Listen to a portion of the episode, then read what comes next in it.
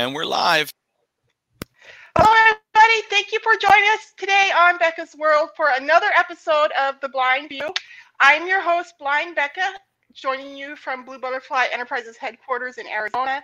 And we have Vic joining us from Canada right now, and some other people may be joining us later on. How are you today, Vic? Not too bad. How are you, Becca? Oh, I'm good. Um, do you have something burning in your heart you'd like to talk about today, Vic? Other than I the subject hate- we were talking about before we went on the air, I mean. I hate fireworks holidays. I absolutely hate Oh, them. you do? And I don't hate them for myself, but I hate them on behalf of my dog. My guide dog So, do you guys light off fireworks in Canada? Oh yeah, yesterday we had Canada Day yesterday, and it's a fireworks Is that holiday. Independence Day? It's sort of like it, it, it was the day. It, it, it was actually formerly known as Dominion Day. Uh, Okay. It was the day we broke free from England and gained our autonomy. Did you guys We're have to fight a war against England like we did? No, no, we just uh, it was just something we enacted. Oh, great. You guys proclaimed it. but um, essentially, what happened was uh, we just asked the king, uh, the queen, to let us go and let us be adults Mhm. on our own. It didn't And work. she said, okay. well, she said okay, but it kind of never worked. But um, So you guys are still under. I, I'm I'm really haven't had a chance We to study still- history in over 30 years. So we are still under the queen's rule. However, we make our own laws. We don't have to follow English laws. do you guys pay taxes to England? We do have access to England, yeah. But like I said, I mean, we still You- have. To I said you our- do. Do you pay taxes? Oh uh, no, we pay tax. Well, actually, I shouldn't say that. I don't know that offhand. Uh, we pay taxes to Canada now. Whether Canada gives the bitch something or not, I don't know. Pays Britain. I can't believe you called the Queen that. Well, I'm allowed. We're independent. Yeah. But uh no, I hate you know, it's like everybody just decides to do fireworks on those days and it, you know, it's New Year's Eve, independent uh this Canada Day. Uh hell, we even have fireworks on your Independence Day, which is totally useless to us. And, Well, you guys probably have a lot of Americans who are living up there. But I was going to ask though, because like we, we light off fireworks to commemorate. Like we actually fought.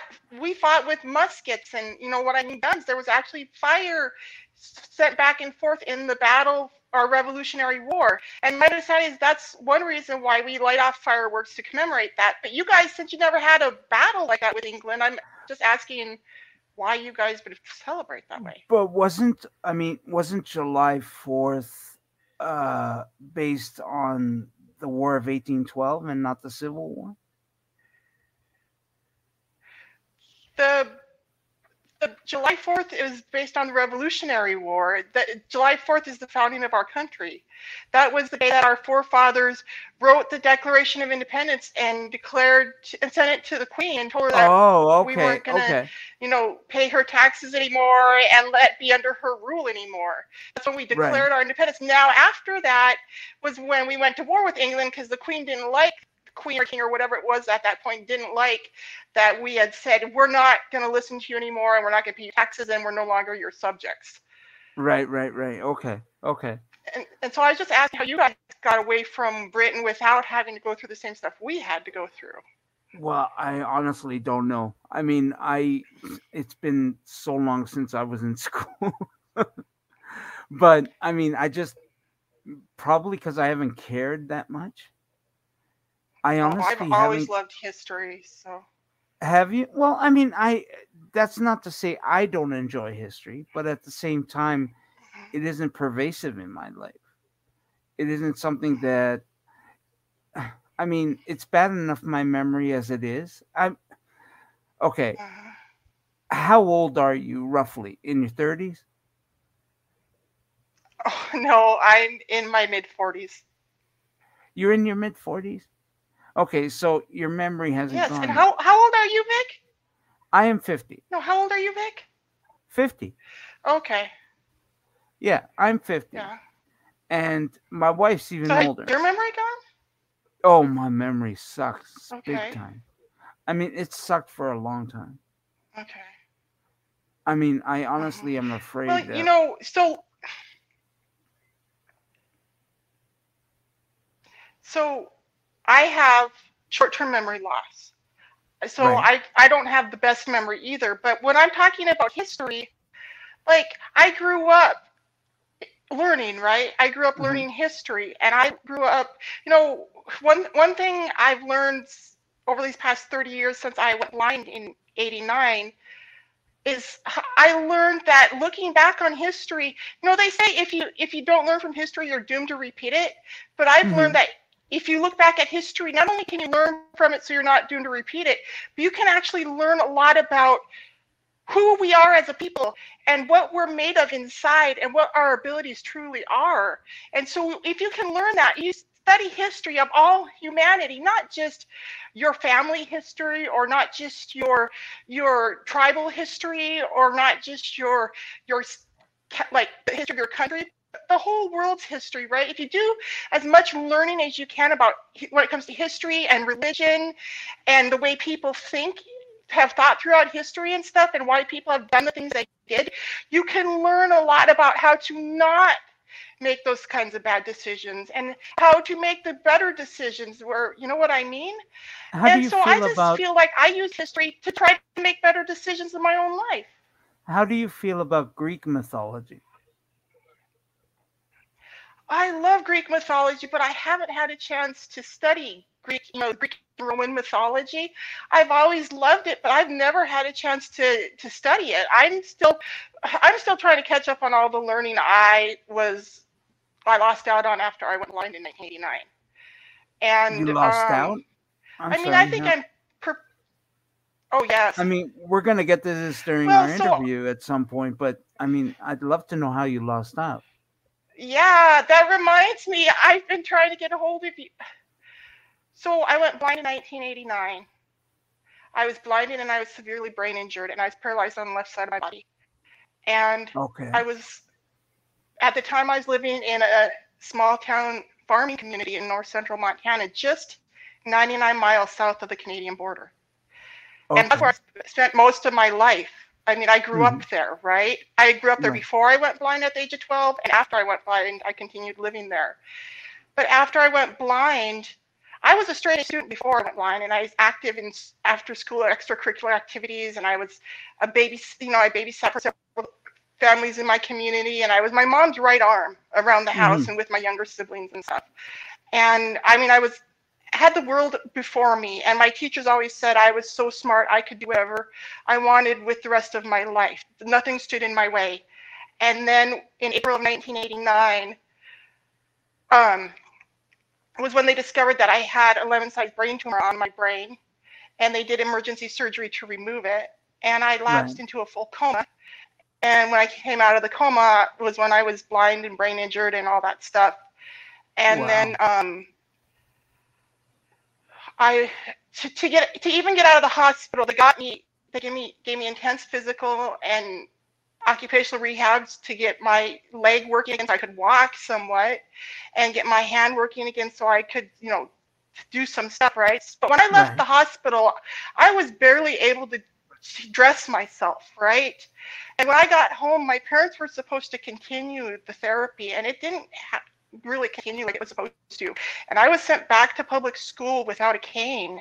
And I was falling down the stairs at school. And I was having lots of other accidents because my parents were also forcing me to walk out into the city, um, which was gravel roads, um, Right. which were snowpacked at times, which Sure. had like r- ruts in them. So like I, I remember walking through the city streets in Hingham and like trying not to slip and fall because the street was all slush and partially frozen snow in some spots. And there were times when I did fall, like I'd be walking to school and I'd bite the dust and I'd wind up in wind up in a puddle and my clothes would be wet. But what was I supposed to do? I had to go to school. So I'd go to school and by the time I got to school I was pretty much dry, but I'm sure there were like there was mud on my clothes and stuff.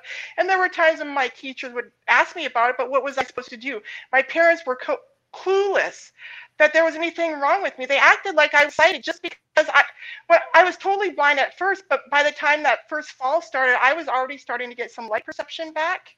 And mm-hmm. like as soon as I got any vision back, it was like my parents and my teachers decided, oh, now we're going to make her try to use this limited vision. We're, she's no longer a totally blind person. We're going to try to make sure this limited vision is used to its, you know, full aptitude. And because of that, I really struggled through school. I, I could barely read. I could barely write. What I did write, I was very, barely legible. Um, I my brain injury was also really bad. I couldn't remember anything I couldn't, you know, to become organized or to try to, you know, just everything was bad, and it was all because I was denied the the tr- rehab for the brain injury, and my parents wouldn't let me learn to use a cane, and I wasn't allowed to learn braille. And so going to public school after I went blind was a nightmare. And all these years, I've been so angry at my parents and the teachers at the, my school, the superintendent, all of these people conspired because it, it was going to cost them money. It was going to, they were going to have to put some effort into doing some research to find out what tools were out there for someone like me, right? The school district had never had a blind child before. Mm-hmm. And because it was too hard for them, none of them made any effort to do any research and get me any assistance. Instead, they all just pushed me through that damn public school all those years. And the day I graduated from high school, Vic, I couldn't read, write, or even cross the street. Do you realize how really? helpless I was? I was so yeah. angry at my parents and my teachers at that point, right? Because they'd done this to me for years and they robbed me and, and I wanted to be a teacher before I went blind in 1989. Right. And you know what? I decided I'm going to teach. I'm going to teach the world about what they did to me, so they don't do it to anybody else. And the sad Can thing I is, this is happening to children out there right now. What? Can I ask you? Is this hard for you to talk about? Oh, it's not hard for me to talk about. Um, I'm very angry about it, and that's why I opened my company and I'm writing books and I'm speaking out about. No, no, sorry. I, I, I, want you to know I, I'm asking you this not because of, uh, well, one because I want to make sure you're okay, but uh, secondly because you, you're you're like crackling and stuff, and I wanted to make sure that it wasn't. Oh. You're feeling yeah, okay. bad or something like that. Just wanted to make sure. Yeah, I'm fine, Vic. But no, it was. I just, I'm really passionate about this. No, I can tell. Yeah, I mean, have you ever met Beth Tarazi? I've never heard of Beth Tarazi. Who is she? Uh, she is actually someone who went through more or less the same is- issues you did with uh, guardianship and stuff like that. I actually interviewed her on did one she... of my first uh, I actually nominated her actually as for a VIP challenge. I have to contact her about that. Yeah. And uh, she actually yeah, she didn't respond when you nominated her. So. Yeah, I don't think I, I actually have to. She went. Let her know. Yeah, but um, I apologize for that. It's my go. It's my bad. Um, but she went through the same issues you went through. So, Vic, can I Vic, did she escape from her guardianship? She did.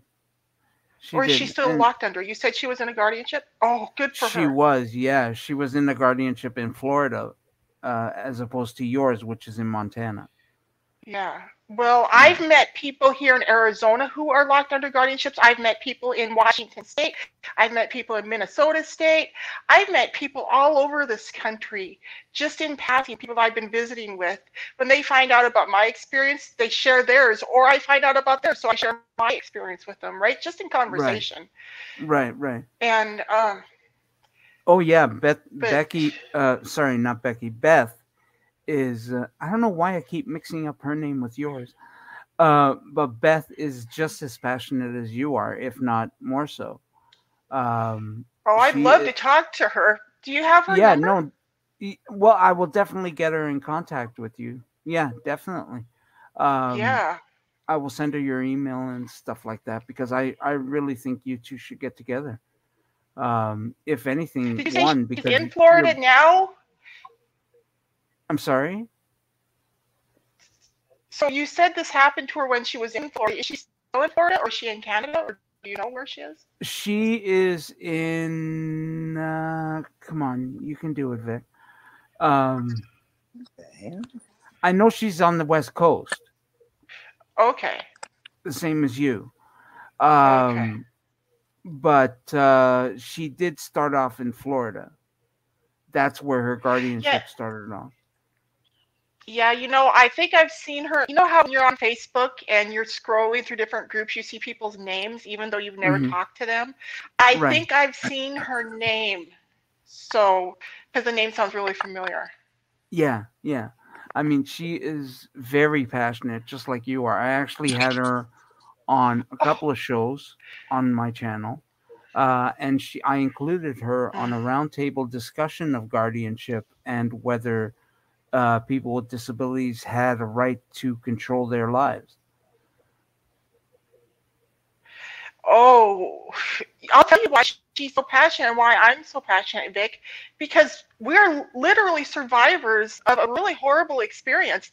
It's like, so these people who come to the United States from these horrible communist countries like Cuba and stuff, these people who are fleeing uh, these horrendous circumstances and stuff where their Right. rights are being violated and and they're living in fear. I lived like that under my guardianship for a long time. Right. And so that's why I am so passionate to help other people get out of their guardianships because I can understand the, the trauma that some of these people are going through. And I've Yeah. met some of these people, right? And so Beth, I'm sure, has the same passion because she experienced the same stuff and had the same struggle getting out of it.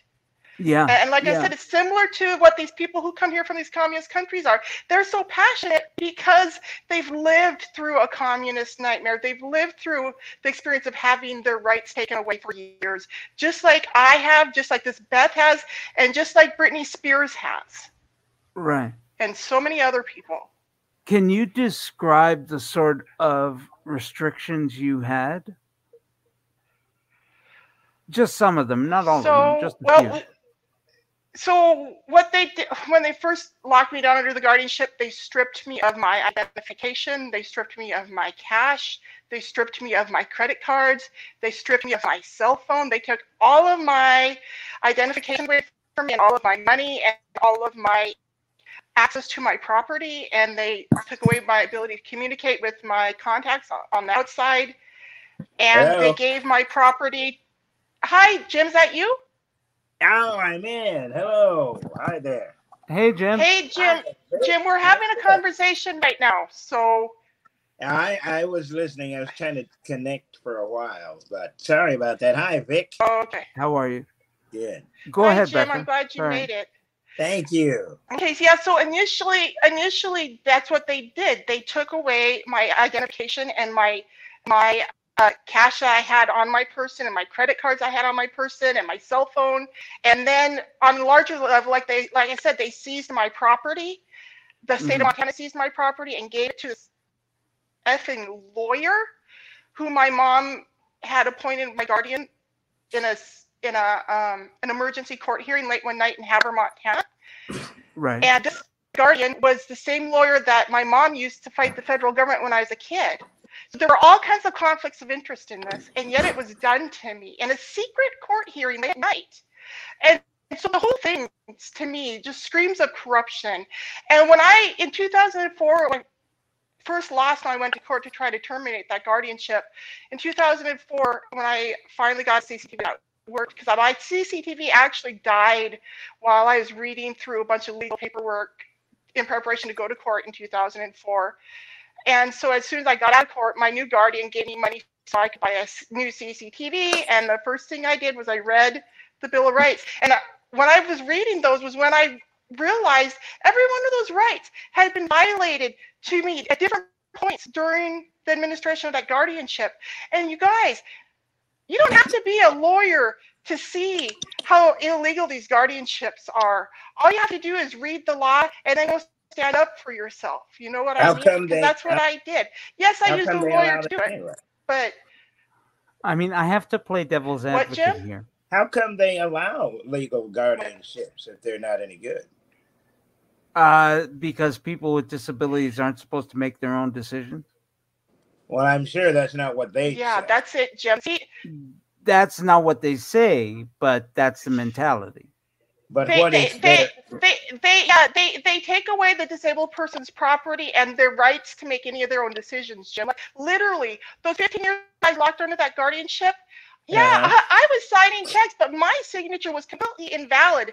The guardian who was appointed over me, he had my power of attorney, which means, you know, my signature only meant when he signed my name. So don't you have to And- give up your power of attorney, vo- uh, uh, you know, voluntarily in order for them to have it, or Oh no, it was it was taken from me by the state of Montana in that emergency court hearing late that night in Havre, Montana in February of 1997. It was really corrupt, but these guardianships are corrupt. And you guys, I'm telling you, this is my ultimate goal with my company is to tear down those guardianship laws. And I'm going to do it. I am building an improvised explosive device in the form of a movie. And when I release this movie, the whole world to see how corrupt these things are. Are and then I'm any- going to Congress and I'm going to get them overturned. Are there any? Because uh, the only way to free everybody at once is to get the law changed. Is there any reason for these guns? Is there any good to them at all? So in 2004, when I first when, when I went to court the first time to try to terminate the guardianship, even though I didn't succeed in terminating the guardianship, I Mhm. was able to talk the judge into letting me get a new guardian. And my new guardian actually got to know me and my family and the real situation. And he was my guardian for like another seven years or so. It was a total of 15 years I was locked under the guardianship. But during that period of time, I actually had two guardians. The first guardian was an, I better not, because he was a monster to me. I believe he was misusing my funds. He wasn't letting me have funds for anything. I was living below the poverty level. Well, he was him and his attorney friends and my freaking parents and all these cronies of theirs were bilking me every month for all these fees, right? They're robbing me behind the scenes while they're ganging up against me at all these meetings and and and tearing me down and refusing me the treatment that I needed. This stuff went on for years, right? Even Right. before I wound up under the guardianship, because I was a minor child. And after they settled that lawsuit in 1992, they didn't give me the training they were supposed to give me. My parents just stuck me in my bedroom and, yeah, and left me there for years. you, you didn't answer my question though. What? Is Are there is there any positives Yeah. to being to to the guardianship? So my so my so my new guardian, the guy that became my guardian in 2004, the first guy didn't have any experience with guardianships. He should have never been appointed my guardian in the first place. But the second guy who became my guardian in 2004, his name was Victor Valgenti, and Vic is a wonderful man. Um, Vic had been a guardian for people before, so he knew how to be a guardian, and he knew how to do it the right way, and he knew what the law said. So the first guy was abusing me because his only intention was to protect the money and not protect me. And so the first guy, even though he, pro- he probably knew he was supposed to be protecting me, he didn't give a damn. And so all those years I suffered, but the new guy that took over in 2004, he was a good man. And he did Mhm. let me exercise my rights and let me start learning. Like during those years when I wanted to, because during those years I actually tried some schooling. Like I t- tried massage school and Yeah, I so what- tried. Um, Yeah, but you're saying that And- the and- and- do have some value. That's what I want to know. I mean, you can go on and tell us no, no, they, but you just said the guardian, the second people. guardian you had was a good man. You said he knew how to do things and he let you. I Okay, so, Jim, listen to me. The second, the second guardian was not a monster the way the first one was. Just because the first guy was a monster doesn't mean he was a good guardian. And just because the second guy was a nice guy doesn't mean the guardianship was necessary. The new guardian agreed with me that the guardianship was not necessary. He helped me overturn it in 2012. Okay, so it The, the wasn't problem is necessary these for guardians that you. are abusive, Oh, hold on, hold who, on. who steal the property of their clients. Hold on, Becca. I think I. Uh, And just let because- me let me feel this for a second. Yeah. Jim, under certain conditions, a guardianship is necessary where the person does not have any, uh, I forget that, any kin, for example, that can essentially help them or manage any part of their lives hmm because they're unable to do so on their own. So does Um, this mean they also don't have the mind to determine whether or not yes they want the in, guardianship? in most in most cases yes that is the case guardianships tend to uh, pretty much subvert a person's well will Free will. Yeah free will um, Is that what in their some- intention is to do?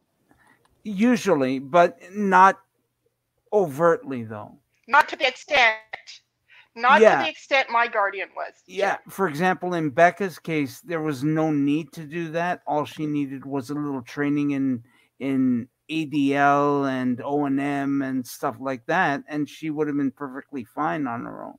Right.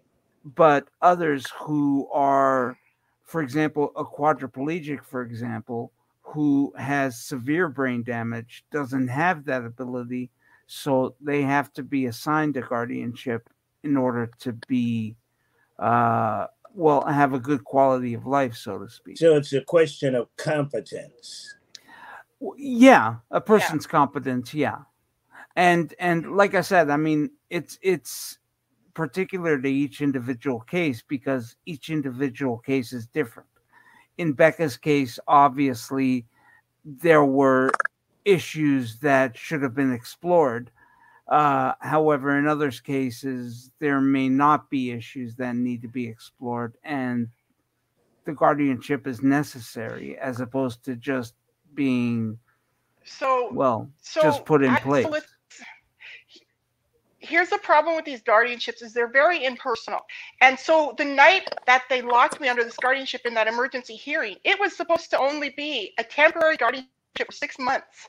And that night in court they assigned this lawyer to me who was supposed to represent my rights and supposed to explain to me what was going on right? He didn't explain to me that night. And then six months later when i was taken back to court when that temporary guardianship was about to lapse that guardian, that temporary guardian, had himself appointed my permanent guardian, and I had no, zero representation on my behalf that night. And that I feel is where they screwed up because they dropped the ball, and I wasn't, I couldn't represent myself yet. Okay, and that was and the I, night that guy was appointed. He had himself appointed my full permanent guardian, like I said. okay, and so, and so these that- laws need to change because they can't do this to people. You know, well, you can't. Now, that's what I'm asking. I mean, yeah, you had a, a an exception to the rule. I mean, that guardian was a terrible guy. He didn't know what your second guardian knew. No, But uh, do they need to really Okay, be listen, changed? Jim, well, well, listen. minute, let me let me let me finish first. Do they need to be my changed? my my case Do they You're- need you're to be confused. But you're confused. they need to be changed, yes. Okay, and my so case was only an exception to the rule because I escaped from it. Mo- a lot of these guardians are abusive, like my first one was. A lot of these guardians steal from their clients, like my first one was. A lot of these guardians do this stuff, and these people that are locked under these guardianships are powerless to do anything about it, Jim. well, That's the um, problem. and And you can I've maintain their I mean, rights while locked under the guardianship. Okay, so I know that uh, some things about the laws of guardianship need to be changed, but as Vic pointed out himself, it is a valuable thing for those people who cannot do for themselves what you can do. So we don't need to get rid of them Yeah, all. We just listen, need like I to said- make changes, right? We need we the guardianship the guardianship laws as they're currently written need to be torn down and rewritten because as they're written right now they're so vague that these lawyers use them all the time to trap people into these guardianships who aren't really incapacitated just so they can seize their property and run them ragged for years like they did to me they never wanted me to get out of that guardianship they planned to keep me out of that for the rest of my life and that's why I mean, that's how these things work. They're so hard to get out of. And you look at people like Britney Spears. She's Yeah, having the same problem getting out of her guardianship. Yeah. What? yeah. I was going to bring her up, but Yeah. did. And that's a perfect example. Britney's going through the same nightmare I went through for 15 years. She's perfectly competent to take care of herself and make her own decisions. But she's got these lawyers and her father and some other people, all of them conspiring against her. Yeah. Well, I really hope the lawyer read the email that I sent him the other day. you sent her lawyer an email. Oh yes, yes. Gino, Oh. like I prepared the email, and Gino helped me the other day look up this guy's email address. Uh huh. Um, and yeah, I sent it to him. I actually called. I called his office that he used to work at, or does still work at. And I talked to a lady there and told her what I was wanting to do, and so she gave me his direct email address, so I could send it directly to him. His private email. So, You know, there was a there was a, a uh, but yeah, in that email, there was a movie released not too long ago called I Care a Lot. I don't know if you watched that, Becca. I haven't heard of it. What's it about? Guardianship and how a woman is abusing her role as a guardian to bilk these people, mostly elderly people, out of money like Mhm. crazy. And Yep. at one point, the one woman that she does bilk uh, ends up getting the upper hand on the woman because she ends up being a mob boss's mother. It's Hmm. actually a black comedy, but I mean, essentially, it it dictates. uh, I mean, Beth loves the movie because of what it illustrates in terms of guardianship how it's so corrupt and how people can abuse it to the extreme. So is Beth the one that told you about that movie? Uh, yeah, and I actually reviewed it on uh, one of our first Friday film features. Yeah, with her actually. Oh, okay. So, Oh, okay. um, I mean, it's it's it, I I can um, I I don't know how much vision you have, Becca. I'm 2400 in my right eye, and in my left eye, I just have light perception, basically. Okay, so do you like describe movies? I love describe movies, but I just before I started writing, um, I watched. I preferred descriptive shows, right? Right. But since I started writing, and especially since the quarantine, when I really became a writer during the quarantine, I might. as- I mean, the only reason I pay for my cable package months each month is so I have access to Fox News. I really don't have the attention span to sit down and watch a two-hour movie because the only thing I want to focus on is my writing these days. Right. So right. I, I Okay, even though well- I have it, I really don't watch it. So I mean, after the show, I'll I'll send you a link of where you can actually watch the movie with description. Okay, that'll be good. And maybe Yeah, I don't I know do how you feel about it, but yeah, I mean, it's it's a great, it's a good movie. It's it's like I said, it's got its moments definitely, but um, it was something that Beth thought outlined very vividly how bad these guardianships can go wrong. And oh, she uh, has no idea. What, oh no, she has an idea. But I, I, I mean, I really want. Can you please put me in touch with Beth because I really want to compare notes with her, dude. Yeah, no, I will. I will. I will definitely put you in touch with her. Um, I have to ask you though, given your experiences, how does it dif- differ from a strict upbringing? For example, How does my how do you mean how does being under a guardianship differ from a strict upbringing? Yeah. You well, your guardianship, for so- example, and now hold on. Let me say this: my sisters grew up with very strict parents. I mean, my my best friend's sister had to come to our house to see her boyfriend because her parents simply wouldn't let her go out with him. Mm-hmm. Right. Uh, And that is the case for most Portuguese females who are raised by Portuguese parents. Uh, in fact, a lot of European uh, parents raise their female children like that, where they are given strict, and I mean fairly strict rules, where they can't spend money. I'm confused. Are we? Go ahead so this Beth is this Beth your sister and she's from Portugal? Or no, no, no, no, no, no, no, no, no. I'm just asking you, as a devil's advocate, how does it differ from uh, strict upbringing? How does your bad okay? So first of all, I became so different from I someone who doesn't have that guardianship. I mean, my sisters were perfectly capable of doing of doing their own stuff. A, does your sister have a guardianship? No. So why do you keep bringing her up? I'm confused.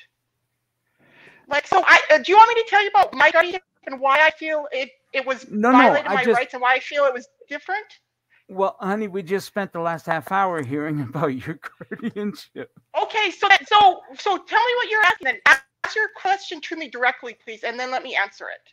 Okay, basically, my two sisters Anna and Paula grew up in similar situations where they mm-hmm. weren't allowed to do anything because my parents were strict. And I mean strict, really strict, to the point where their freedoms were literally curtailed because they, you know, simply because they were Portuguese women. Portuguese girls growing up in in that sort of environment. So how does that differ from your situation in the sense that how are you, are you wanting to know how th- Okay, so are you wanting Okay, I think I know what you're asking.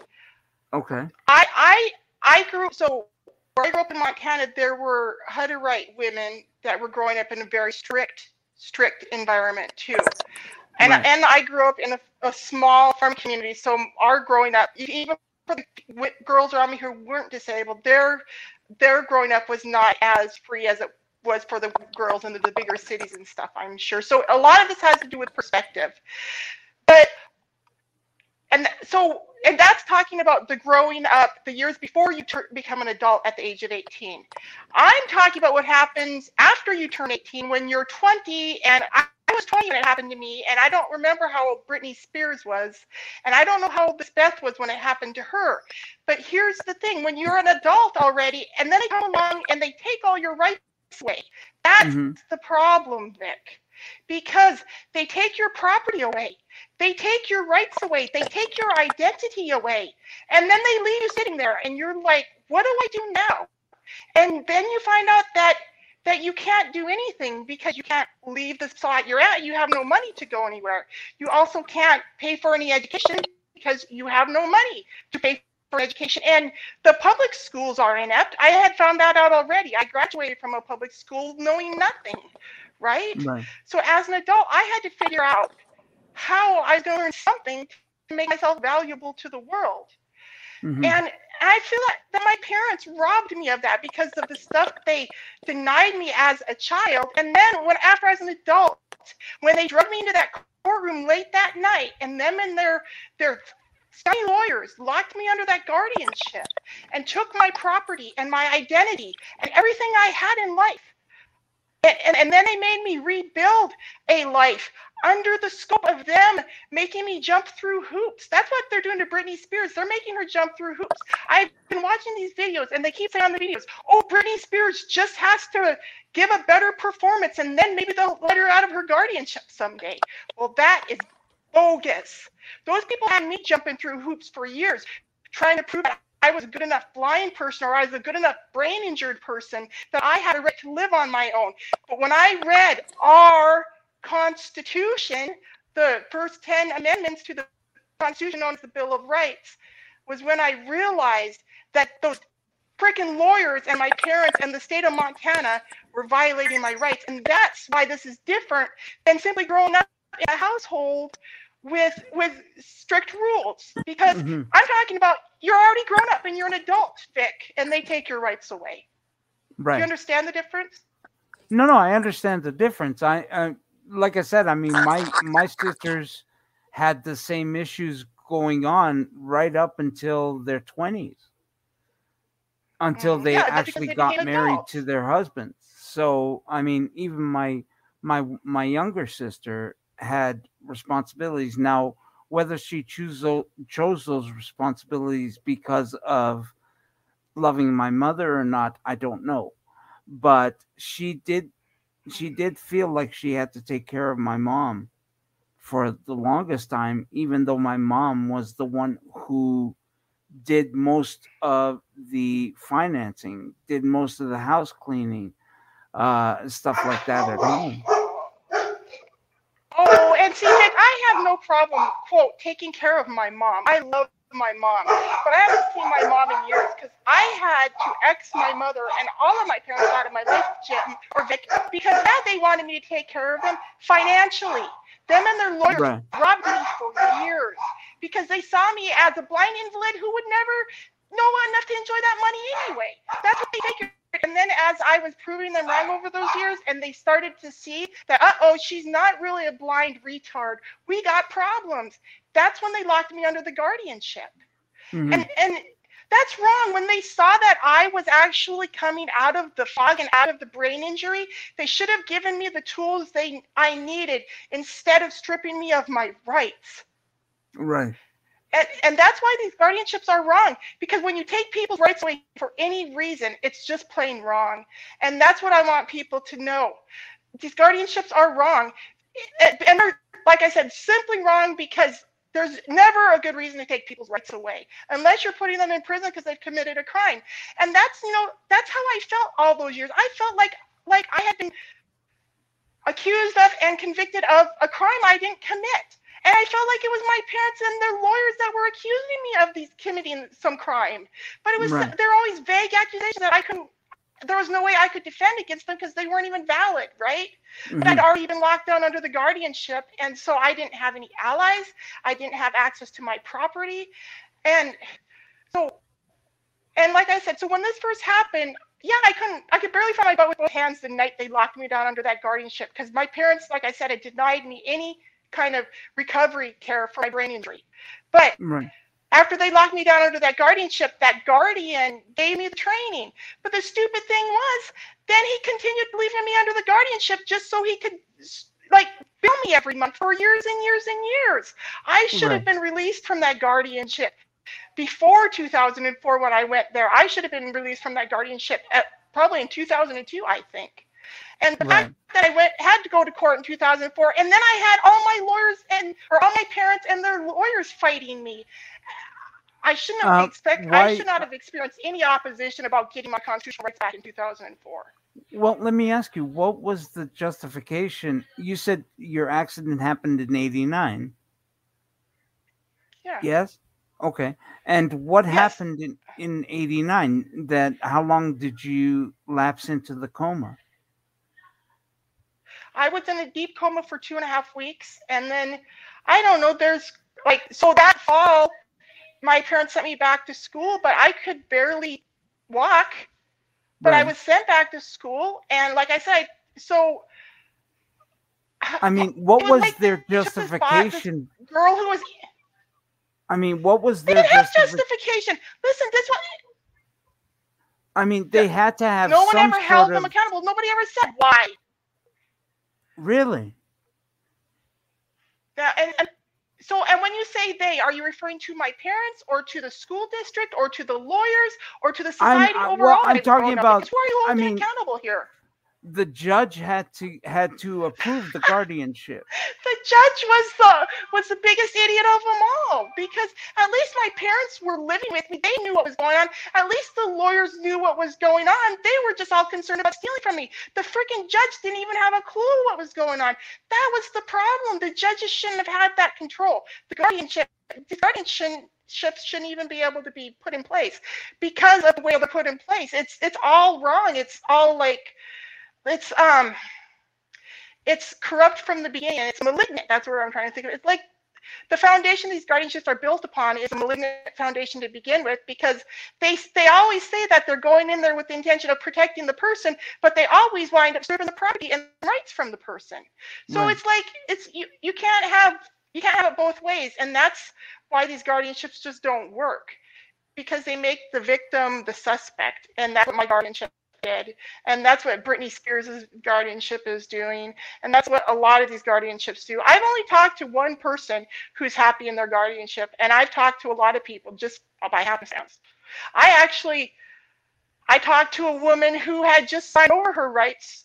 And I talked to an elderly woman when I was living in Montana, a neighbor of mine who had just signed over her rights to her daughter. And I was sitting there on the couch with Elsie, holding her hand, talking to Elsie. And her sister was there too. And I said to Elsie, I said, Elsie, you didn't sign anything, did you? And she said, Yes, I did. She said, Patty gave me some paperwork and I signed it. And I said, Oh. I said, I said, you may not be able to get out of this. You know what I mean? And yeah. poor Elsie, she didn't. Her daughter removed her from her home. Her daughter sold her home out from under her, put her in a nursing home, and Elsie was dead within like six months, right? And and the whole thing was sad. And but i so i sat with elsie when it happened. Her i had it happen to me and i've met so many other people who've been locked under these things for years and who are trying to figure out how to get out of them I actually told one young lady here in Arizona how I how I got out of mine, and she was really interested, but I don't think she was going to move on it because she was really scared. I think mm-hmm. the people that have a hold of her are really abusing her because she has no access to money or or a place to live unless they give her, you know, housing. So it's it's just these people just because they are disabled or they something happened in their life where they're temporarily disabled and these lawyers get their claws into them and the rest of their life is usually spent trying to get out of it. I was just fortunate. I figured out how to get out of mine. You know it's uh, interesting. Before i went blind i was managing a home where i would say about 30% of the individuals there were under pgt otherwise known as public guardianship and trustee uh-huh. and some of them I thought needed it. I mean, they were walking around essentially like zombies. Right. Now listen. And then there were so a couple that didn't. And so Vic, there are the, the, what you're talking about the public guardianship and trustee those may work better than what I've been through and what Britney Spears is going through because I think there is a thing that's done on more of a professional level. See, the problem right. is the guy that became my guardian was my mother's friend, and he was the lawyer that fought for the money. So he had all kinds of conflicts of interest. Britney mm-hmm. Spears' father has all kinds of conflicts of interest. These guardians who get appointed where there's all these conflicts of interest, that's where the problems arise. But there are, I believe, professional guardians who who don't get the same maybe they have the same level of access but because there's not all of the conflicts of interest there's people that are keeping an eye on them. In my situation and in britney's situation there's so much corruption because so many of the people around her are trying to take advantage of her just like so many of the people who were around me were trying to take advantage of me. Yeah the PGT but there are like i said i think there the are provincial government. there is something. Yeah. Yeah the pgt here is done through the ontario government and, right. uh, they're brought in when when a person essentially has no living heirs to decide certain things for them and that's why i thought you know in some cases guardianship is necessary it just depends on the type of guardianship i well, guess is what you're see, saying yeah, so there are times when guardianship is necessary. Like if a person is truly in a vegetative state, but they have medical bills that need to be paid, somebody has to do that. That is somebody right. who's truly incapacitated, right? Mm-hmm. But and that's why I'm saying so these these guardianship laws need to be rewritten because I like one reason it took me so long to get out of mine and why I lost the first time is because when I read the law, it's the lawyers wrote these laws, so they're very vague and because they're so vaguely written, these lawyers are able to twist them and manipulate them. So I believe they could probably have anybody appointed label incapacitated just because of how vague these laws are written. Yeah, if we have yeah. somebody write them so they're not vague, so it's very clear. Like, for example, the person has to be unable to speak, the person has to be unable to walk, and you know what I mean? Do the basic things Mhm. in order to be locked under a guardianship. That's what needs to be done. And it- needs to be done to protect people like me and people like Britney Spears and a lot of other people I've met who have their, they, I mean, they have their basic abilities. Some of them need some help with money management. Some of them need some help getting their health care figured out. But those Mhm. are the sorts of help they need. They don't need their rights and property taken away for re- the rest of their life, right? They don't need to spend the rest of their life fighting to get their property and rights back just because Mhm. they need some help right now um, get figuring out how to get the health care they need or getting the training that they need or whatever they've been denied by the people that surround them. Like my parents literally denied me the training. I really believe they were trying to hold me back. I don't think my parents and those lawyers ever wanted me to recover. But the night they had that guy locked under my guardianship, they screwed up because they realized mm-hmm. he didn't want me living with him. What else are they going to do with me other than stick me in that TBI rehab program? And Right. that's, you know, that's what they've been denying me with that program. So it kind of backfired on them. Yeah, And honestly, once I got the training that I denied, yeah. So, I I mean I have a but do you see the problem, Vic? Yeah. Oh, yeah. I mean, I have a friend who is Okay. essentially autistic, and she has real problems counting money. For example, uh, she's unable to do Mhm. that sort of thing. Um. Meanwhile, she's able to hold down a job as a crossing guard, and you know, I mean, things like that. She's got the ability to deal with life on a regular basis. It's just certain issues she can't do. Mhm. And while she's not under guardianship, I Mhm. am worried about what's going to happen to her once her mom passes away and is no longer able to look after her at that point.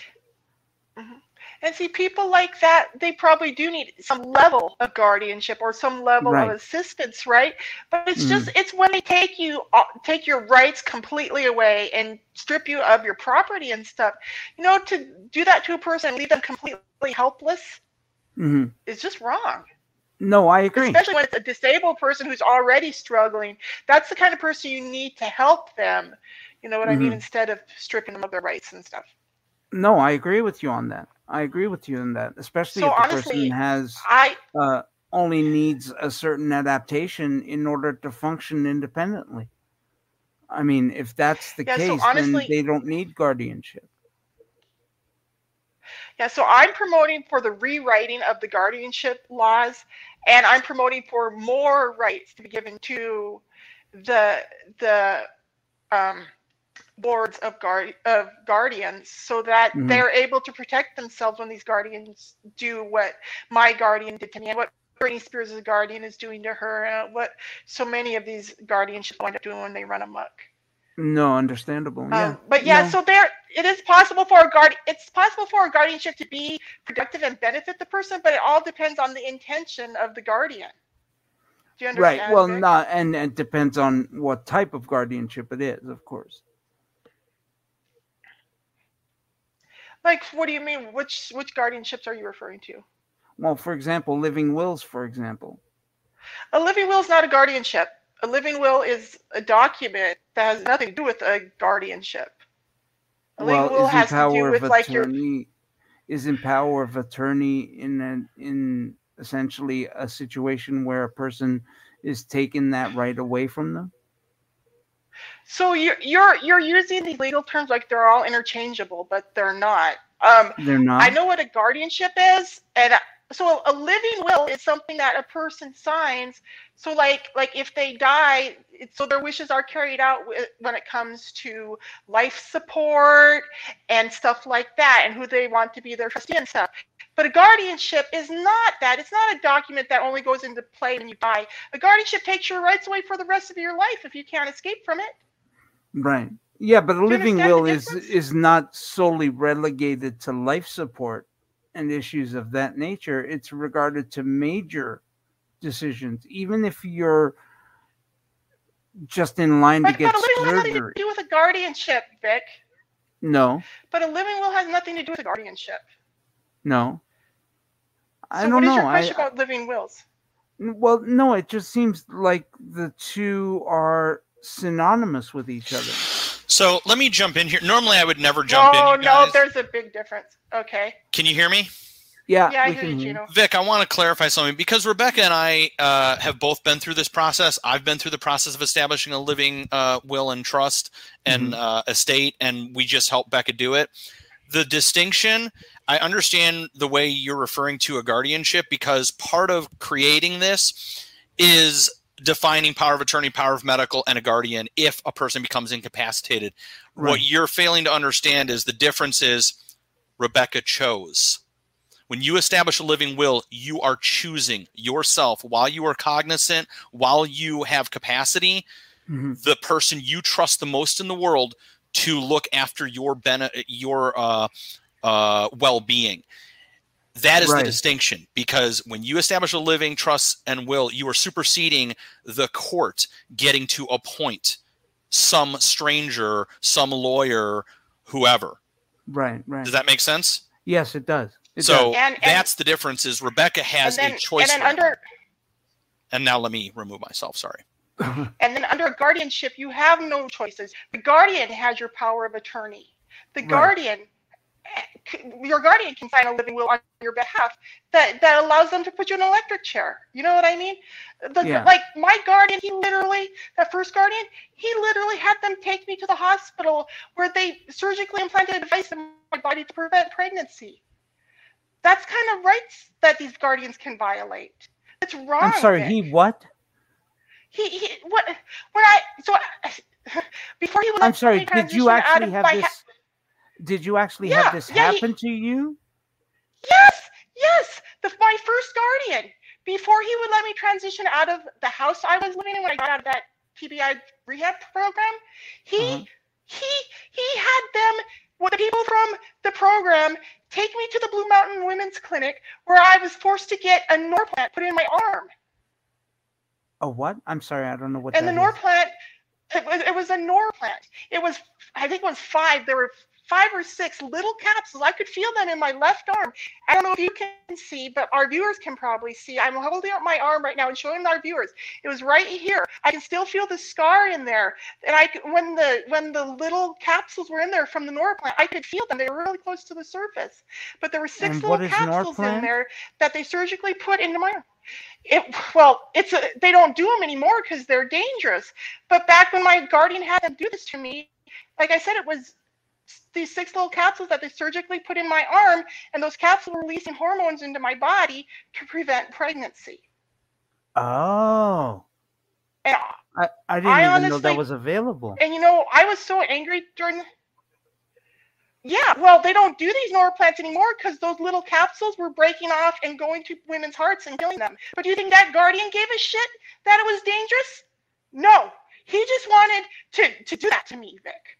Right. That's another problem. These guardians make decisions for the people that really are dangerous for the people because they really they're not living in my body. They don't know Mhm. what's going on in it. They should Mhm. not have they shouldn't have those rights over people. That's the problem. Right. And so that's understand the difference between a guardianship and a living will or a power of attorney? hmm See, a power of attorney power of attorney is when your signature means something. So if you give your power of attorney to somebody, that means if they sign your name, they can sign your name on legal documents. So when my mother had this guy appointed my guardian in 1997, he had my power of attorney. So he could sign anything on my behalf. And I recently found out that he had himself put on um, put on my uh, annuity as a benefactor.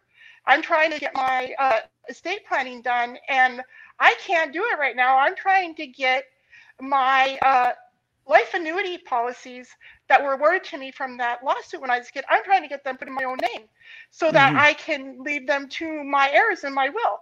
Because if I die right now, that Evan lawyer is going to get them. Do Right. you know how wrong that is, Vic? Oh no, I know. So I can these imagine. are the problems with these guardianships. Right. Is Jim still here? Yeah. And so now I've been spending like a month playing phone tag with U.S. attorneys in Great Falls, Montana, and trying to get this all straightened out, just so I can get my estate planning done. And I, Right. I really hope I can get it done soon because I'm tired of paying attorneys. I really despise attorneys. So You hate attorney attorneys? I have three attorneys I'm paying right now. Oh, and you have three. I, so listen, I've I've looked at my life uh, at different periods of my life. I kind of judge at how I'm doing based on several things, like how many doctors am I seeing right now? If I'm not seeing very many doctors, which I haven't seen doctors in quite a while, several years in fact, so I Mhm. know health-wise I'm doing pretty good. Now that I look at my legal situation, how many lawyers do I have in my life right now?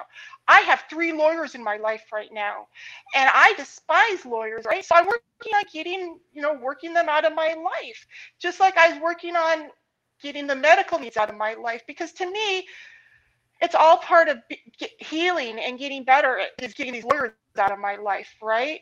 right. And yeah, so I have an estate lawyer right now who's helping me with my estate. I have a divorce lawyer. I've got a another lawyer, uh, an entertainment lawyer, right? I think I might have one other lawyer that's working for me right now. So these are, but, but I despise lawyers, Vic, because of what they did to me with that guardianship in Montana for 15 years. You would not believe the lawyers I had sucking off, sucking from my account over the years. Um, Right. Because when that when that first lawyer was my guardian, he had all his friends billing me for this, that, and the other. Right. And then when I went to court, I had to fight all of them. And I had to pay all of them to fight me because that corrupt judge was in bed with the guardian too. Or I should say the guardian was in bed with the judge.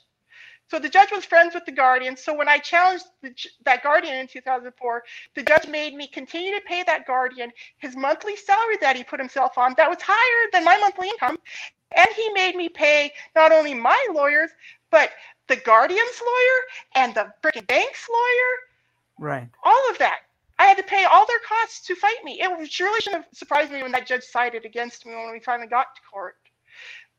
Um, and you know, I still believe I'd probably still be locked under that guardianship if I had not stood on my constitutional rights in 2012. Because those lawyers and judges certainly weren't interested in really um, seeing to it that my rights were taken care of and that I was happy. Um, they were only interested in robbing me and keeping me locked down all those years.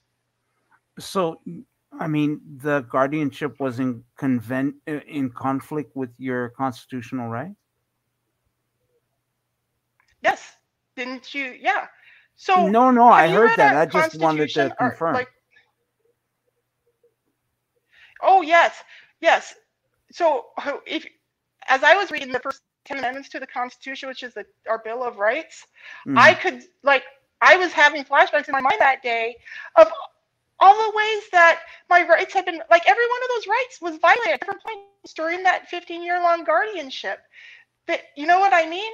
And I didn't even realize I, all those years I knew I was unhappy and I was miserable, but I didn't know they were violating my rights. But when I found out they were, that is how I finally overturned the guardianship. Was I just went to court and I, I had my lawyer tell the judge that that I wanted out of that guardianship on the grounds that they were violating my constitutional rights, and that's what Mhm.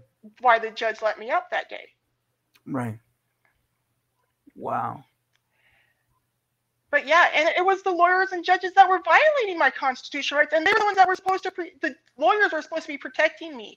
Like I said, one of them was my freaking guardian, and Right. so and so think How about it. It was a blind and brain injured woman who read the Constitution and pointed out to these idiots that they were violating my rights. None of them ever. It didn't occur to them that they were violating my rights.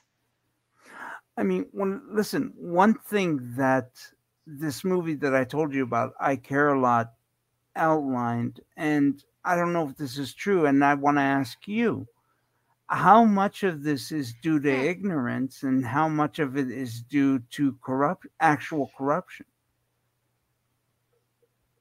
Okay, so I believe my parents in the beginning, I believe it started with ignorance, right? I know the years when they denied me treatment, it was ignorance and fear. Because, like, they would turn away the people from visual services who came to our front door because they were afraid that if the state got involved, I would be taken away from them. So they were chasing the visual service people away. And then um, when the lawsuit was going on and I was going to see all these doctors and stuff, um, my parents were only lucky that none of these doctors ever said, wait a minute, why isn't she getting all this training? She's blind, right? For some Mhm. reason, all those years they were fighting the the lawsuit, and I was going to see all these doctors and therapists, and I've seen all these lawyers and these teachers and all these professionals.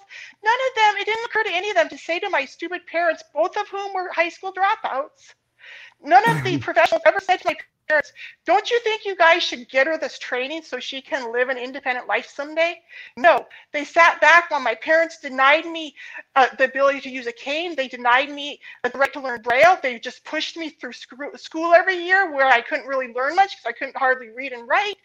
And and I talk like an uneducated person, but it's just because I'm so frustrated. I'm actually a very well educated person, and um, but that's why I just No, feel like such an injustice was done to me because I was so highly educated, right? Mhm. Yeah. So, and because my story, I want this not to ever happen to any other blind child in America or anywhere in the world for that matter, but especially here at home in America. There's no excuse for it. Right. Every child should be should be uh, entitled to a decent, at least um, grammar school and high school education, if not Mhm. college. But here in America, there's actually laws that say they're supposed to give you a college education that's that's um, accessible to you as a blind person. But I wasn't even given a, a grammar school in it. Well, my grammar school was okay because I was 12 when I went blind. But like my high school education, I was robbed of a decent high school education because I couldn't read or write. And I really feel like my rights were violated even by my teachers back then and my parents and the freaking lawyers. Like I said, their only concern was how much money can we get? We have to prove that this girl is totally inept so we can get as much money as we can, right? and they proved to the government so well that it's completely inept. Then they locked me down under that guardianship for 15 years, you know. And if they had, if my mother hadn't had them prove I was inept to get the money when I was a teenager, they probably wouldn't have been able to lock me down under the guardianship for 15 years when I was an adult. To me, the Mhm. whole thing reeks of conspiracy. Hmm.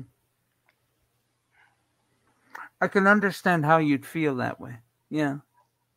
I mean, I'm just wondering. I mean, obviously, that first lawyer was an asshole. And I, I suspect this Beth feels the same way.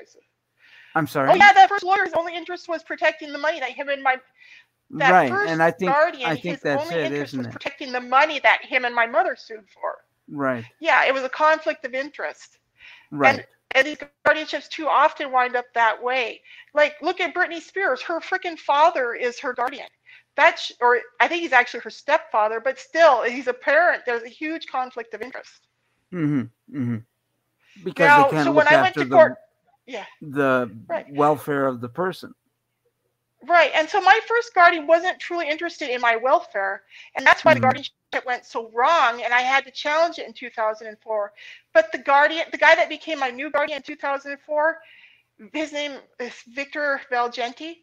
Um, Vic, like I said, he'd been guardian previously. So he actually knew what the guardianship laws were and he knew how he should treat a, a person if he wants them to get better. And Vic's intention was to help me get better.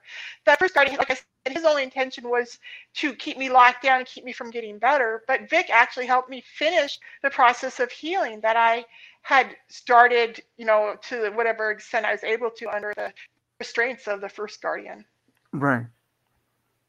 And I guess his eh, his So- concern was your well-being, It- of course. Well, yeah, yeah. Vic's concern was my well-being, and Vic actually came to my home and met my family and talked to my family, and and and, and I went to Vic's office because Vic actually lived in Missoula instead of on the other end of the state, like the first guy did. So Mhm, the first mhm. guy, not only was he hard to reach because of um, ge- geography, but he took steps to make himself hard for me to reach as his client. Right? When I became his Oh, ward, okay. he didn't want. He really didn't want to hear from me. He only wanted to protect money. So all those years, he had a, a he had a um, case manager between me. He had a, a person at the program between me. He had all these people between me and him that I was supposed to go through to communicate with him, right? Right. another sign of it's another red flag in these guardianships when the guardian isn't communicating directly with the person but they need other people to communicate it on their behalf that's a huge problem the person shouldn't need a go-between if the guardian's going to be like that they just need to get rid of that guardian and just pay the go-between then right Yeah, I agree. Yeah. so Yeah. I mean, the guardian should have Uh, direct access to the client. Yeah, and that was a, a big problem with my guardianship. Um, but uh, but the judges didn't really care. So when I finally, in 2004, when I got rid of that first guardian, in court that day when I was on the witness stand, and the judge found out from my testimony that that the guardian didn't actually live in Missoula, he said, "Wait a minute, where do you live, Pete?" That's what I'll call him because that's what I call him in my books. He says, "Wait a minute, where do you live, Pete?" And Pete didn't want to fess up to the judge that he actually lived eight or nine hours on the other end of the state, so far from me that he couldn't even have any idea of what was going on in my life all those years. I had to pipe up and tell the judge, I said, Your Honor, he lives up in Havre. The judge was really upset with Pete at that point. And and so yeah, the judge let me out of his guardianship. But so wait a second. Hold on, hold on, hold on, hold on, hold on. I'm I'm a bit confused, okay? That first judge that put you under guardianship, you're saying he mm-hmm. was an idiot. So you have to understand there were two different judges and there were three different court hearings. In I got you. 1997, the secret court hearing took place in both these judges are dead, so I'm going to mention their names. The first court hearing, the emergency court hearing, took place in John Warner's courtroom in Havre, Montana. And Okay. then I they took me to Missoula that night in the middle of the night after they had Pete up on my guardian. They drove me to Missoula all night. It was like a seven, eight, nine hour drive. They drove me to Mhm. Missoula. So the next morning, here I am in Missoula, and and they they put me in that um, TBI rehab program that um, that's my parents had been denying me all those years. So that Mhm. first guardian, when he locked me or when he put me in that TBI program and then just left because he went, like I said, back to Havre. He, he put me where I needed to be, but he didn't care about me. He didn't stay in contact with me. He just collected a paycheck from my account for years while the, sta- the staff at the program were running my life and sending him reports. And I'm Right. paying them. You know, at one point I was paying hundreds of dollars a day for these staff members from the program to give me around the clock supervision and they were documenting on everything I did and sending it to the guardian on the other end of the state hmm because that guardian was so disconnected from me. And it was because the judge was so disconnected. The judge didn't even realize, he didn't even realize for like seven years that this was going on. And then in 2004, the new judge was the one that discovered what was going on. And so then he let me get a new guardian that was local in 2004. And that was Victor Valgenti was my new guardian. And Vic is Mhm. the one who helped me terminate the guardianship in 2012. Vic and this other lawyer that I hired. Right. So I think it's a it's a distinction we need to make that not all lawyers and not all judges are that bad. I mean, the fact is only Yes. there are a handful that actually treat their ethics as paper. Okay, yeah, but listen to me. The issue is not, oh, not all lawyers or not all judges are too bad. The issue is the rights of the lawyer being violated. It needs to come to an end. Right. Nobody should be violating the rights of these lawyers, even if it's a lawyer that's not too bad or a judge who's not too bad, right? Mhm. So I just want to keep our viewers focused on the issue here. The issue is that the rights of these people locked into these guardianships and conservatorships are being violated. And yes, these Right. people may need a little bit of help, so give them the help, but don't take their rights away in the process. Right. Right. Because it's they're they're like it's like cutting off your nose to spite your face. You know what I mean? Or throwing Yeah, out the no, baby I with get the bathwater. I'm sure you know what those sayings mean, right? Mhm. And- yeah. and so and and it's so that's what i'm trying to share with our viewers and that's why these gar- not only these guardianships are illegal they're wrong but they also don't work because like i said when you take a person's rights away to help them that's not going to help them hmm No, and I get that. I understand that. so anyway Is Jim still here? I don't know. Jim?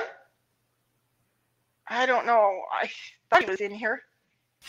Maybe he, he got kicked from the stream uh, a while back, and he never came back in. So yeah. Okay. I was gonna. Okay. I, so I mean- I, I wanted to talk about. So I wanted to talk about something else though. So this weekend is the Fourth of July, um, where we're celebrating our Independence Day here in the United States. Um, on Ju- the Fourth of July, 1776, was when our forefathers wrote the Declaration of Independence to England, telling them that we weren't going to be under their subjects anymore, and that's why we commemorate this day.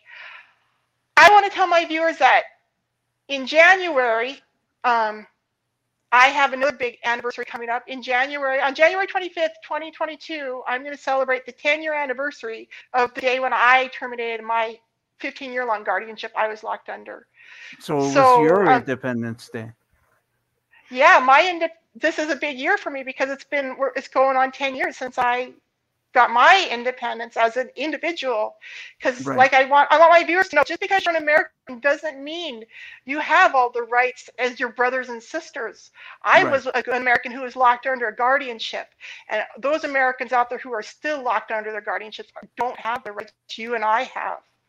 Oh yeah. And so and, um and it happens even I- in any society. I mean, the fact is, look at what happened during the Second World War when they were uh, putting the Japanese into concentration camps right there in California. Yeah. Um, and yeah, I know it happens all the time, but it still needs to change. And I'm still pushing Yes. for it to change. And I'm rooting for Britney Spears um, and everybody else out there who's locked under their guardianships. Um, anyway, I encourage my viewers to check out my books um, and my writings and watch my videos if you want to learn more about how I got out of my guardianship and conservatorship. Because I, t- I like to talk about um, how wrong these are because I want people to know. Mhm. Um. Anyway, so, so Vic, do you have anything else you want to talk about today? Uh, don't shouldn't we take a break?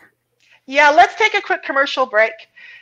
Yeah. Gio, Hey, everybody, great news. You can now get both of my books on Audible. My first book, Because You're Blind, is the story of how I went from that terrified little girl who woke up suddenly blind and brain injured at the age of 12 years old, and then years later was locked down under an illegal and corrupt guardianship in the state of Montana for 15 years. It's the story of how I defeated all of that and overcame all of that.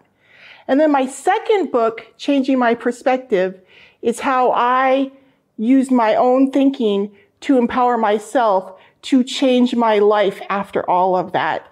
And now today I am the founder and president of Blue Butterfly Enterprises, as well as host and creator of Becca's World on YouTube. And I have a lot of other great projects going on, but I just wanted to encourage you guys to check out the Audible versions of my books because they're both good stories. And you can get, there's, I have some free downloads of each book available. If you email me at info at bluebutterflyenterprises.com, I would be happy to send you a free download so you can check it out. Thank you so much for your time. And now back to the blind view. okay, welcome back. Are you still with us, Vic? Yeah, I'm still here. Is Jim with us? I don't Okay, know. I, I- don't think he's come back yet. So something interesting happened this week. Um, Bill Cosby was released from prison. Do you know anything about this, Vic? Do you have an opinion? Uh, apparently, uh, Bill Cosby was released because some prior deal was made with the district attorney that was not revealed during the first, uh, the initial trial, and so they had to Mhm. uphold that deal, uh, the original deal, which provided for no jail time.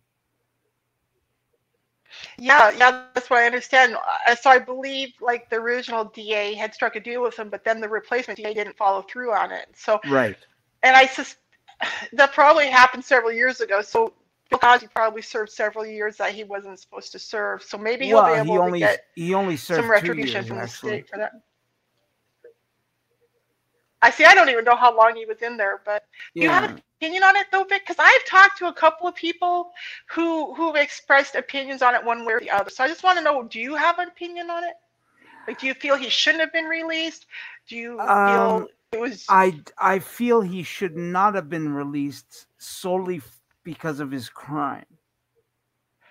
Mhm. Drugging a woman and taking advantage of her is just wrong in, on so many levels. Mhm.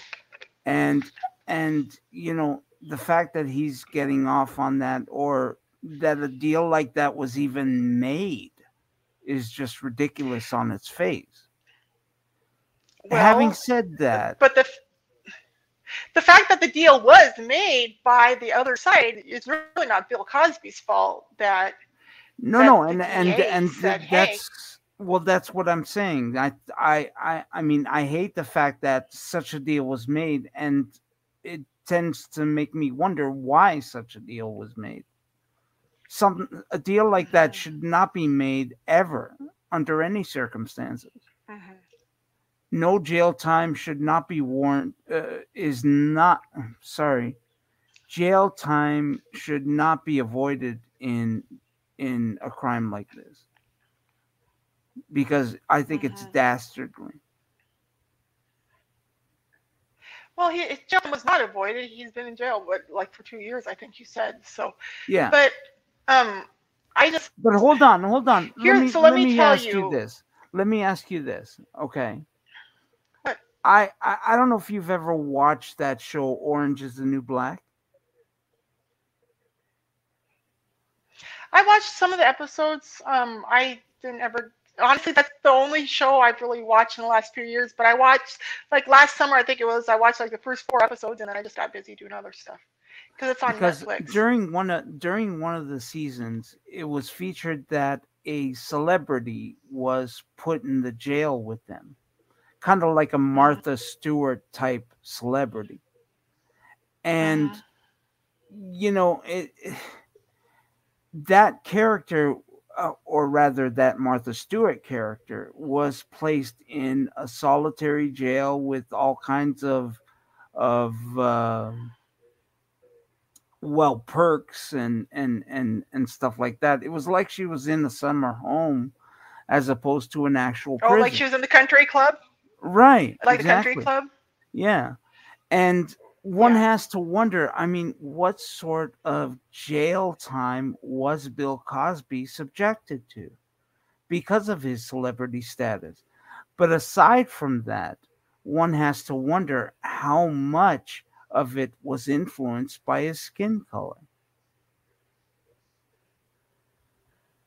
Are you- Hmm. are- you mean how you much of the fact that he was let out, or the fact that he? Yeah. So, are you saying that you think they pulled strings to let him out because he's African American, or that he might have been no no uh, no no no i'm saying about i'm saying about his tenure in the prison system i mean what kind of prison system Okay. or what kind of prison experience was it a because of his celebrity status and b because of his skin color Um. Uh, Well, I don't know what his experience was like in there, but I I doubt that he experienced a lot of violence because he's an older person. Like, I I, I think his skin color is completely irrelevant here. You look at Bill Cosby, like I said, No, he's it an older isn't. person. What kind of per- no it isn't well? the skin color is So you- so not you- irrelevant at all especially So- in the jail so- system So do you th- do you think the couple years he spent in prison? Are you saying he'd probably beat up on because he was black? So therefore, you think he probably no no no no no that's out well, amount of time? if anything i'm Okay. saying the opposite actually because of his celebrity status so i'm wondering okay well he was a Yeah. celebrity so he probably reminisce a lot with the guards about you know how much the guards loved watching fat albert or loved hearing his comedy skits that sort of thing Oh yeah, because I yeah Bill Cosby yeah Bill Cosby because I remember he used to do all those fun voices too. He could probably amuse people in prison and kind of keep himself safe that way too. that's Yeah. right I I haven't really thought about Bill Cosby's time in prison, but I just because I've always liked Bill Cosby, I was like when he was in jail, I was praying for him and hoping for him. Um, I mean, and I'm like I'm glad he's out. So I mean, I'm trying to avoid the whole issue of whether he should have been in jail or not, because whether he Mhm. committed the- crime or not, we don't know all the facts. mhm. Having said that, like I said, I mean, if someone like Martha Stewart goes to jail, her being, ri- uh, you know, her being rich and all, what sort Mhm. of life could he have had in the jail system compared to what sort of life just the average thief gets in the jail system? okay, so he was Do you understand he what may I'm saying? He may have saying? been kept separate from the general. Yeah. So I can tell you what I think he may have experienced from what I know about our system here. Mhm. Um, he may have been held separate from the rest of the population because of his celebrity. He probably because he had more money than the other inmates on the outside. Because like what when you're an inmate at a prison or an inmate at a place like where I was at, you know, you have you're limited for your funds and so you have people on the outside that give you funds, right? Well, because Bill Mhm. Cosby had so money so much money on the outside, I'm sure his account at the prison always was flush, right? right. Whereas some of the other prisoners who didn't have a lot of money on the outside, they they didn't have a lot of money in their on their accounts. They couldn't get cigarettes from the store at the prison, or they couldn't get deodorant or toothpaste or those sorts of things, right? So I'm sure he had a different experience in prison that way as well, Right. um, because of his celebrity and his his fortune as a celebrity. Mhm. Um, but I'm sure the other inmates probably treated him differently. I mean, and like I said, he's an older person. I would think that just because the mere fact that he's an older person, the other inmates would not have beaten him up or would not have been cruel to him. But like I said, he's Bill Cosby too. Who wants to be known for beating up Bill Cosby in prison? I, I hope nobody beat him up or did anything mean to him. I, see, I have friends who've been in prison, right? I've known at least three people who've been in prison, so they've told me about some of the stuff that happens. yeah. And because Bill Cosby is Bill Cosby, because of his celebrity, because of his age, and because of his fortune, I just think his his experience in prison was probably easier than the other people's. Than most prisoners. But I, I'm sure he's. I'm sure. Yeah, I'm sure he did his time though that he was given. Right. Um, and I'm sure it was hard for him because being in prison, he didn't have access. He couldn't come and go at his leisure. He didn't have access to the same entertainment and education stuff we have on the outside here. He didn't have, you know, he didn't well, have those we, free wills. we don't. Yeah, and I understand what that's like because I didn't have the same free will for a long time. But all I'm saying is that's what I think his prison experience was probably like. Well, I mean, we don't know that. For all we know, he had a huge 70 inch television sitting in his cell, and he had a huge couch and and a big king size bed. We don't know. Okay, so my guys, my battery's low. My battery's gonna die my phone.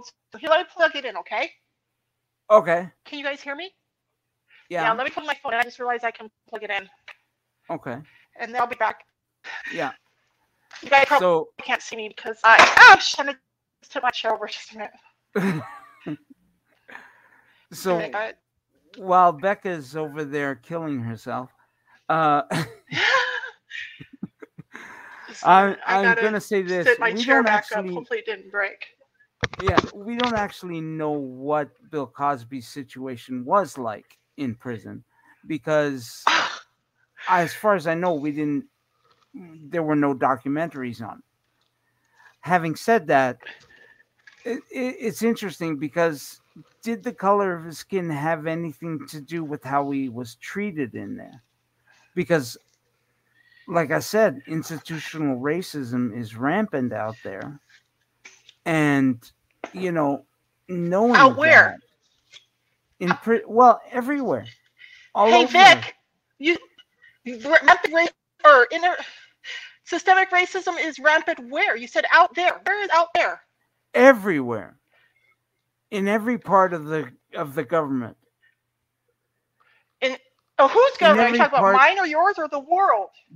the world Both Okay. governments. Well, I want some Mine, clarification. Yours, Right. the world. It's all. Okay. It's ins- Mm-hmm. uh, systemic racism is out there like crazy. So one has to wonder You know what, how. Vic? Go ahead. You know what?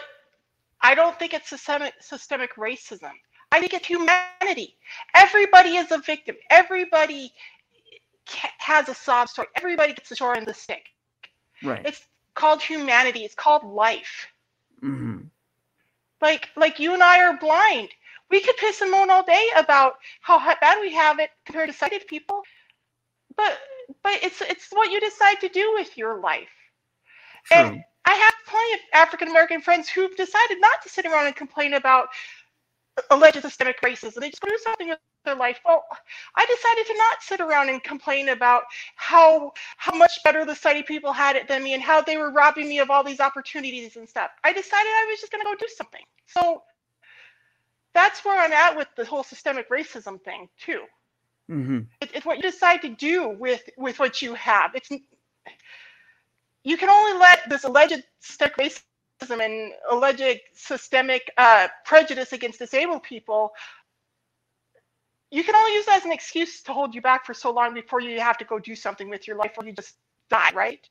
Right. Do you understand what I'm saying? I do. So I do. And and you know what? I one has to wonder, are you thinking that way because you're white? I'm thinking this way because I'm a disabled person, and I have so many disabled friends who sit around and piss and moan about about systemic prejudice against them because they're blind. No, and I, I, get think that. systemic racism is just I just get as that, valid, and right? and that's not that's not saying that it doesn't exist. But I'm wondering whether it does exist, but people can rise above it. Is what I'm saying. I, I'm sure there is some racism in our society, but but if you you have the ability to rise above it, or you can sit around and complain about it, say that systemic racism or that prejudice against me because I'm blind is holding me back. Either you decide to let that systemic racism or systemic prejudice against you because you're disabled hold you back, or you just say, well, I'm going to go do it anyway. I'm going to go take care of myself anyway, no matter what, because you know what I mean? how much So, choice so do you what I'm saying have? is the individual. Like How the- much choice do you have though? you If have, the, the, that the individual systemic- has hold the on. individual has if the you choice. have if you have that choice of not letting it rise above you then what about what others think it's not it's you don't let it hold you back. Like you- right it's But it's if a you matter can't it's, get a it's, it's your thinking. Oh, hold on. If you can't get a job because some guy doesn't think you can do it because you're blind.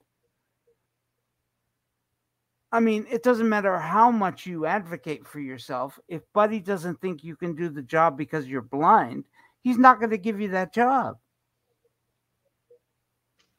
Yeah, but so you go get another job. I mean, right and the the thing is, it's not so much that he's.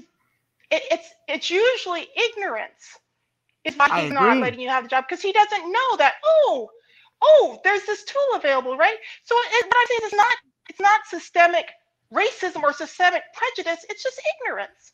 So these people just Right. need to be taught. And when you look at it from that angle, that it's simply a matter of teaching people and starting to use our words, it becomes a lot easier to solve than, oh my God, there's systemic racism and systemic d- discrimination against the disabled in our country, right? When you Well, realize not- it's a matter yeah. of the individuals changing their perspective so they don't let those things stop them. well they don't let the things stop them no from trying but And you have to admit it is it is those things that will often stop a person from succeeding so so so as as a blind person so let's say let's say i had never crossed the street because i just believed what the people were saying around me because the people who were around me they were saying oh you can never cross the street right? Because I was blind, right? Mhm. But but then I went to a place where I learned more and I was around different people. So I was able to go cross the street. You know when I was crossing streets and my folks back home found out I was crossing streets, they were shocked, right? And you know, so it was a matter of like I said, their ignorance. But I knew Right. better, so I just decided to go do it and figure it out. And that's why I'm saying the power is in the individual. As an individual, you have the power to go do it on your own, even if other people don't believe. Becca, but here's the difference, honey. If you Understand? come across a situation What? where you want to cross the street, but you can't because some idiot put a barricade there, Uh-huh. yes, you can try to go around the barricade, Uh-huh. but that's the best you can do. What if there is no going around the barricade? What if you oh, have you, listen, to? you can go around, under, over, through. You can blow up barricades. I've done all kinds of barricades in my experience, Vic, if we're speaking metaphorically here. Right. There's all way, all kinds of ways to get barricades out of your way, and it's so there again. It's all up to the individual. How much effort are you willing to put into getting rid of those barricades in your life? Because the, the state can't stop you from from doing anything. Like, look at me. I'm sitting here, my arms over my head. They can't stop me from waving my hands. What if I figured out how to make great money by waving my hands and become successful at it? They can't stop me from doing this, Vic. I don't care. I might figure out how to make money doing this. Well, all of us individuals have the ability to figure out how to make something successful of themselves, no matter what the state tells you. Like, what if I figure out how to dance great and I become a great dancer and I become famous and I become wealthy? Well, that was me as an individual doing that. Even though the state's saying you're worthless, you're blind, you can't do anything. But I think you know what? That's what I'm think, saying, Vic. I think Power's in the I think individual. discrimination. I think discrimination, racism, prejudice is not what's the word I'm looking for? A tangible thing that you can essentially get rid of. I mean, the one of the hardest things to get around is an idea, and and, and that are- that's why so can i tell you how i got around it by changing Sure. my perspective if you can't change the thinking of the people around you then you need Mhm. to change your own thinking to to become stronger so that you can see visions of what you want and you can work towards it no matter what the people are saying that around you. Because they may be blind. You wouldn't believe how many blind people. I was surrounded by the people who are driving and doing all these other things. But in reality they were much blinder than i was all those years i was blind and growing up in that society and living that life. Because they Mhm. were wrong. They thought that i couldn't do a b c d and all the way through the alphabet. I couldn't do anything because of my disabilities. And they were wrong. I had to teach them a better way. I had to show them a different way. Right. and And I think so I think that's, that's the all key here. this is. It's all about the individual. So And I think if, I if think the individual lets the society convince them of something then they'll be crippled by it. But it's it's really up to the individual i think. And I think that's the key here that ignorance is a key part of racism and discrimination but not necessarily on the case of the person being discriminated against. And i think that's where we run into problems. A lot of the discriminators the racists the uh, prejudiced people are ignorant. And Mhm. uh, you know there's a lot of ways that well the government the school system the courts and stuff play a major part in that because they don't ensure that these people have proper education. Yeah and and uh, i agree with you. Racism and prejudice are due to ignorance and yeah. but it's not just our school systems. A lot of it is like our society and our homes and our neighborhoods right? Hmm i mean because i wasn't i wasn't exactly raised by people who think the way i do i was raised by a lot of people that you would call racist right hmm and uh, because i saw that that was a wrong way to think but i was a very small child like when i was hearing these words coming out of the the mouths of the adults around me, I knew they were wrong, right? Because mm. I was a bright girl. And I, to this day, I, I, I, know those ideas are wrong about racism and stuff, right? The idea mm. that people are, are different from me or you because of their skin color or their ethnicity or anything, right? Mm. And so, because I grew up in a society that was very sheltered and very uh, ignorant and very closed minded, and yes, very racist, I learned a better way, right? Mm-hmm. And so that's kind of what I want our viewers to know. Like, just because the people that raised you thought one way doesn't mean you have to think that way. You can realize that there's a better way to think. Right. And I, I think our generation is thinking better than generations before us were in that regard. I, I, I think we're you know we're more accepting of each other and we're more willing to love each other and and have community with each other and live among each other and like basically be an American people. Well, I guess you're not in America, but here in America, that's what it feels like, right? Right. Um, and here in the last several months, um, they've been trying to divide us here in America along racial lines and stuff like that.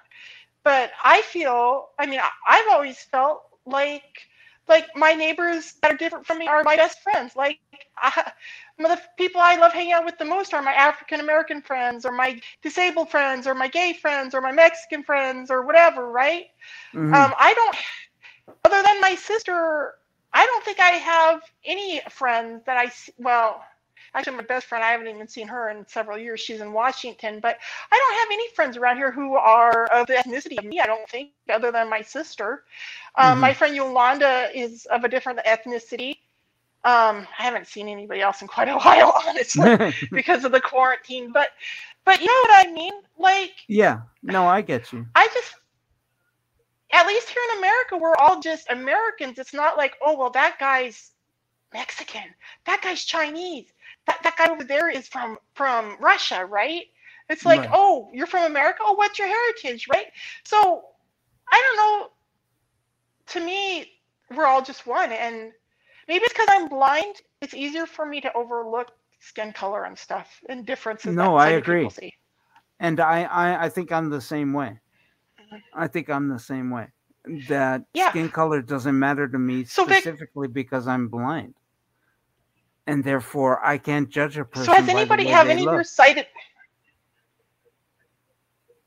I've had sighted friends and family tell me that guy's wearing a nose ring, you know, or or that girl's got a belly button ring, or that girl's got green hair, or you know the stuff that they look at or people and judge a person. tattoos. Yeah, no, I right. get it.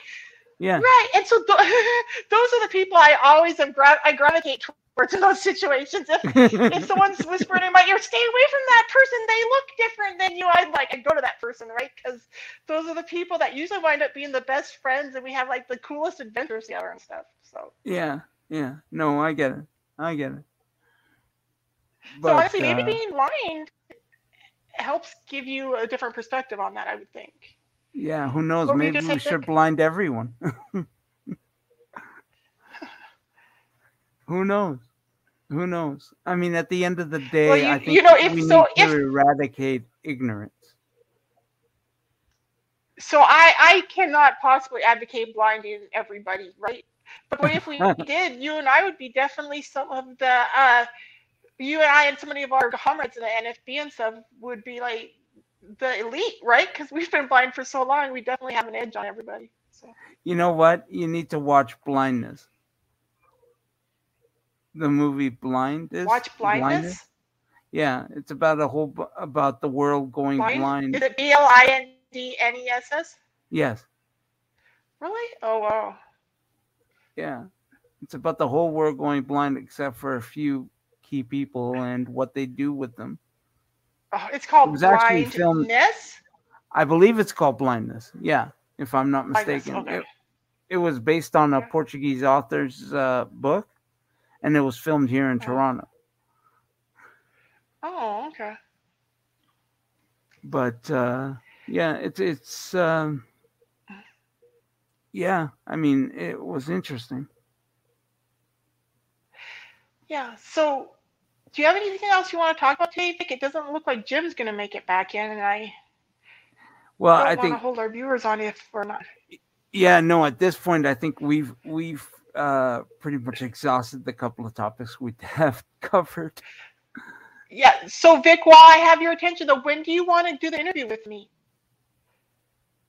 Well, uh, Vic? whenever you want to.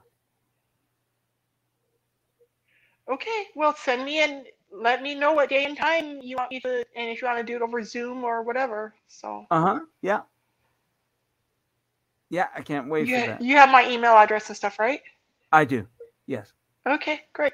Well, ladies and okay, would you like to um promote your channel or anything before I wrap up the show, Vic?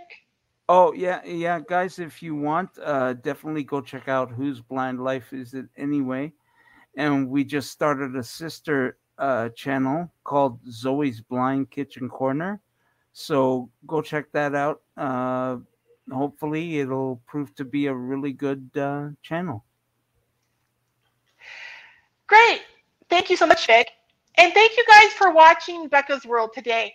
I hope you enjoyed this episode of The Blind View. Please like, share, and hit the subscribe button. And email me at info at bluebutterflyenterprises.com if you have anything you'd like to talk about. Peace out, y'all. That's a wrap.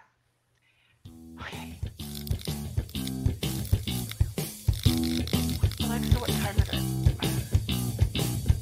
Thank you for watching Becca's World. Please like, share, and subscribe.